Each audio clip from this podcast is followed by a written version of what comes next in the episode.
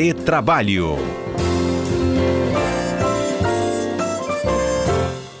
Vamos conversar com os nossos comentaristas, Alberto Nemer, Cássio Moro. Bom dia para vocês. Bom dia, Fernanda. Bom dia, Cássio. E bom dia aos queridos ouvintes da CBN. E Cássio? É, bom dia, bom dia. Bom dia, Fernanda. Bom dia, Alberto Nemer. E bom dia, ouvintes. Hoje a gente explica para os nossos ouvintes que decisão é essa do Supremo sobre convenções coletivas que podem prevalecer sobre a lei trabalhista, não é isso? Exatamente. A gente vai debater aqui hoje, Fernando, duas questões importantes que o STF vem, é, se manifestou, né? que é sobre a negociação, né? poder prevalecer sobre a legislação e também sobre a, a tese firmada sobre demissão em massa. Não é isso, Cássio? É isso mesmo, é isso mesmo. São duas, são duas discussões da, da, dentro de uma pauta trabalhista do STF aí que agitaram o mundo do, do direito do trabalho nas últimas, nas últimas semanas. Vamos lá então, vamos explicar. Primeiro é que ah, o que prevalece é uma convenção coletiva, mesmo que, desde que, né, não interfira nos limites trabalhistas, é isso? Na verdade, é, eu vou ter estou ansioso para ouvir a, o que o tem para falar, mas em relação a essa negociação coletiva, Fernando, o que, que entendeu o STF? É que os instrumentos coletivos, seja ele acordo coletivo de trabalho, ou seja, quando a empresa negocia com o sindicato dos empregados, ou quando a convenção coletiva é, do trabalho, quando é um sindicato patronal negociando com o sindicato dos empregos, dos empregados, desculpa, eles podem negociar é, alterando o que está na lei, mas não pode, em hipótese alguma, alterar o que está na Constituição Federal. Um exemplo, é, vamos supor que você, é, a CLT hoje prevê um, um pagamento de adicional noturno de 10%. Uma negociação coletiva pode falar que esse adicional é de 10%, ou seja, ele pode reduzir, ou pode aumentar para 30%. Isso, é, isso o STF falou que é possível essa negociação entre as partes. Mas, por exemplo, um, um direito que está estabelecido na Constituição Federal, é, é, esses instrumentos coletivos não pode alterá-los para menor não pode reduzir, mas somente aumentar. Não é isso, Cássio? É, o, que, o que acontece é o seguinte: é, o STF disse o que a, gente, o que a doutrina já costuma falar. Né? A, a Constituição Federal ela prevê o que, que a gente chama de contrato mínimo dirigido. São cláusulas que já integram a qualquer contrato de trabalho da CLT e não podem ser revogados por outro meio, por contrato, por acordo coletivo ou convenção coletiva. É o salário mínimo, é a jornada de oito horas máxima, entre diversos outros é, é, direitos que estão lá no artigo 7 da Constituição. Fora disso, as convenções e acordos coletivos, ou seja, os sindicatos podem negociar à vontade, mas não podem é, é, permitir que o mínimo contratual, que é aquilo previsto na Constituição, seja infringido. Então, tem que ter aquele contrato mínimo. E a, a, a, fora disso, você pode negociar. Algo que a gente já, já pregava na, na, nas aulas, na academia, e agora ficou bem assentado pelo STF. Uhum. Isso já vinha desde a reforma, não é, gente? Exatamente. Isso vinha desde a Constituição de 88. Mas é, anterior é, a isso, então. É, é, só que não tinha um pronunciamento judicial dando essa garantia, né? Mas, enfim, é basicamente isso. Exato. E a reforma, é só para completar a sua fala, Fernanda, a reforma deixou isso mais clara né, nos, nos, artigos, nos termos do artigo 611-A, ou seja, empoderando ainda mais os sindicatos. Bom, e essa outra decisão são as demissões em massa. Isso. Essa demissão em massa eu acho é um assunto muito importante, até para esclarecer a, a, aos nossos ouvintes. Né?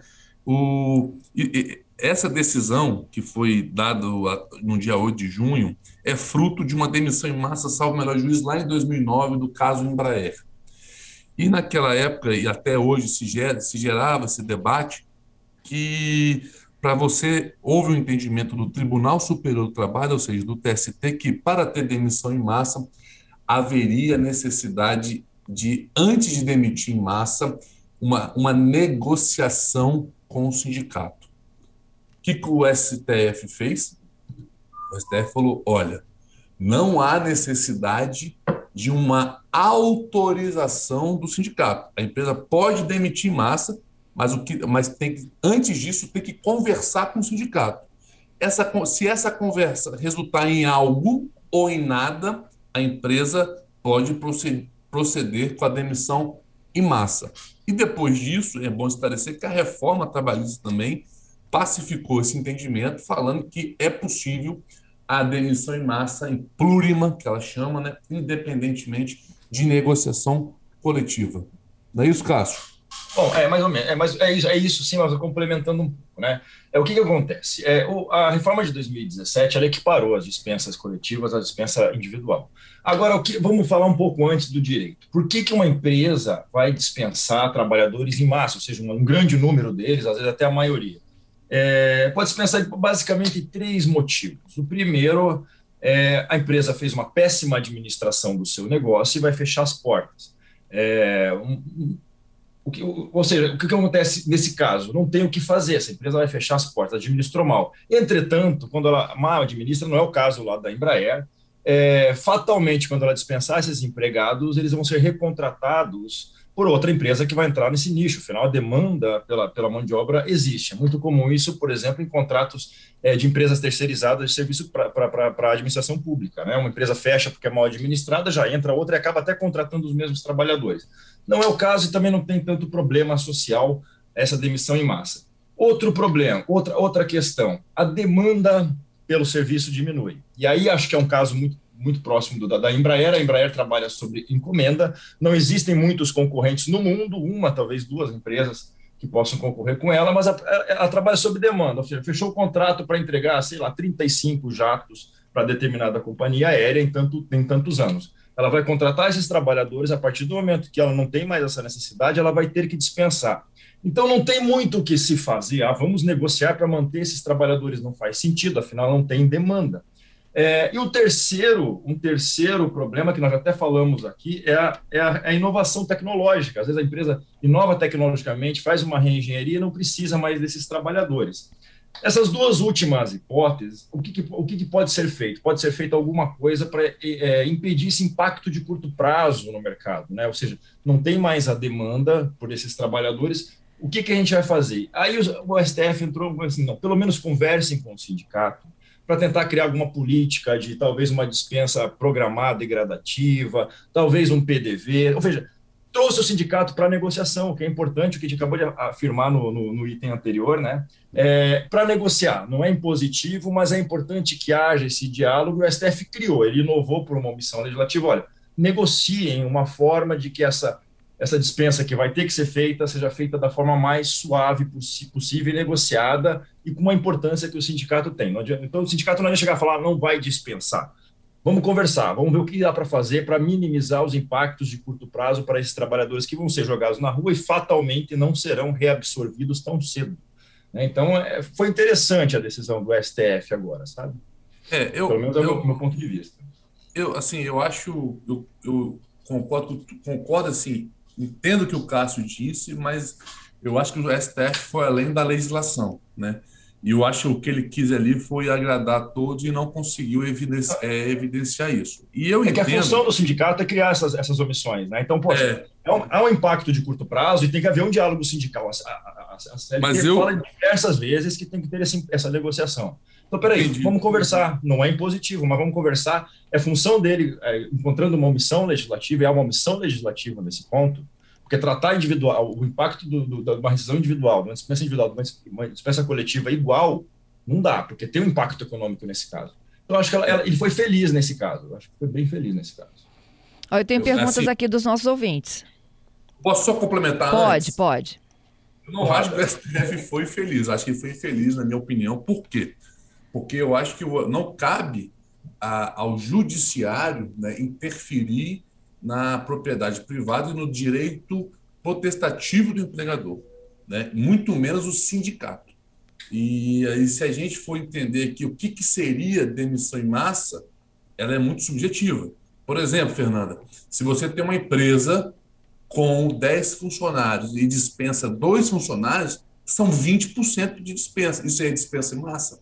Né? Então, assim, eu acho que ainda faltam critérios. Eu, eu sou muito da lei a lei diz que não precisa de negociação e nem intervenção.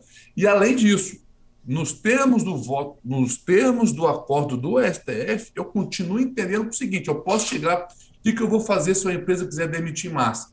Vou avisar o sindicato. Sindicato, vou demitir massa. Qual o poder do sindicato em relação a isso? Nenhum. Nenhum, porque não há qualquer obrigatoriedade de negociação, ou seja, respeitando o direito à propriedade privada e respeitando o poder diretivo do empregador.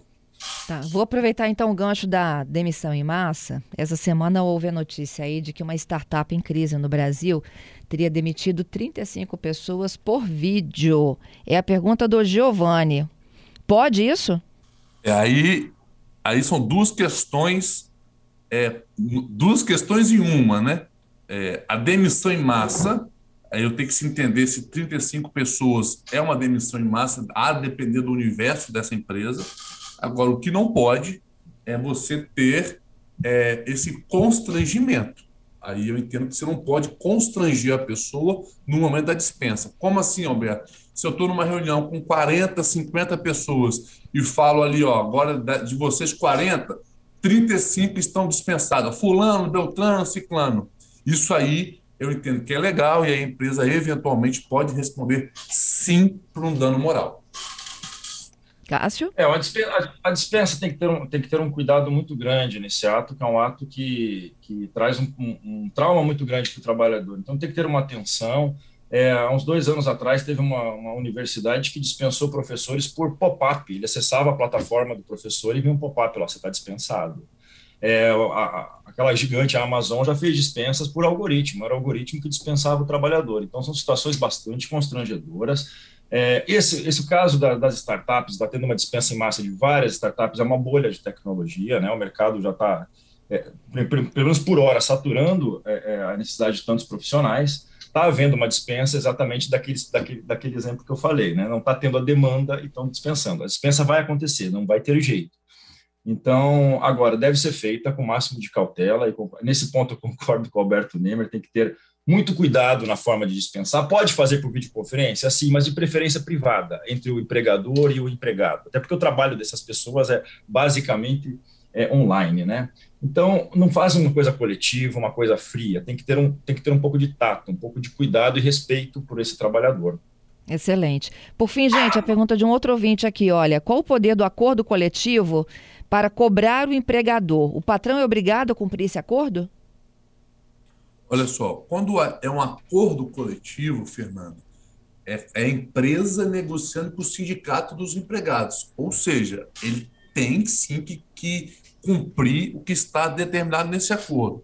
Não só no acordo, mas se existir uma convenção coletiva, da mesma forma. É isso aí, perfeito. Agradeço a vocês por hoje, muito obrigada e até quinta que vem. Gente, muito obrigado. Obrigado, Fernanda. Obrigado aos ouvintes, principalmente aqueles que mandaram perguntas. Obrigado, amigo Cássio. Hoje a gente não convergiu muito, mas foi muito importante esse debate. O bom é isso, eu, eu, eu, debate. Eu gosto, eu gosto quando dá porrada. Assim que a gente evolui, né? É, obrigado, Fernando. Obrigado, Alberto e todos os ouvintes. Um abraço.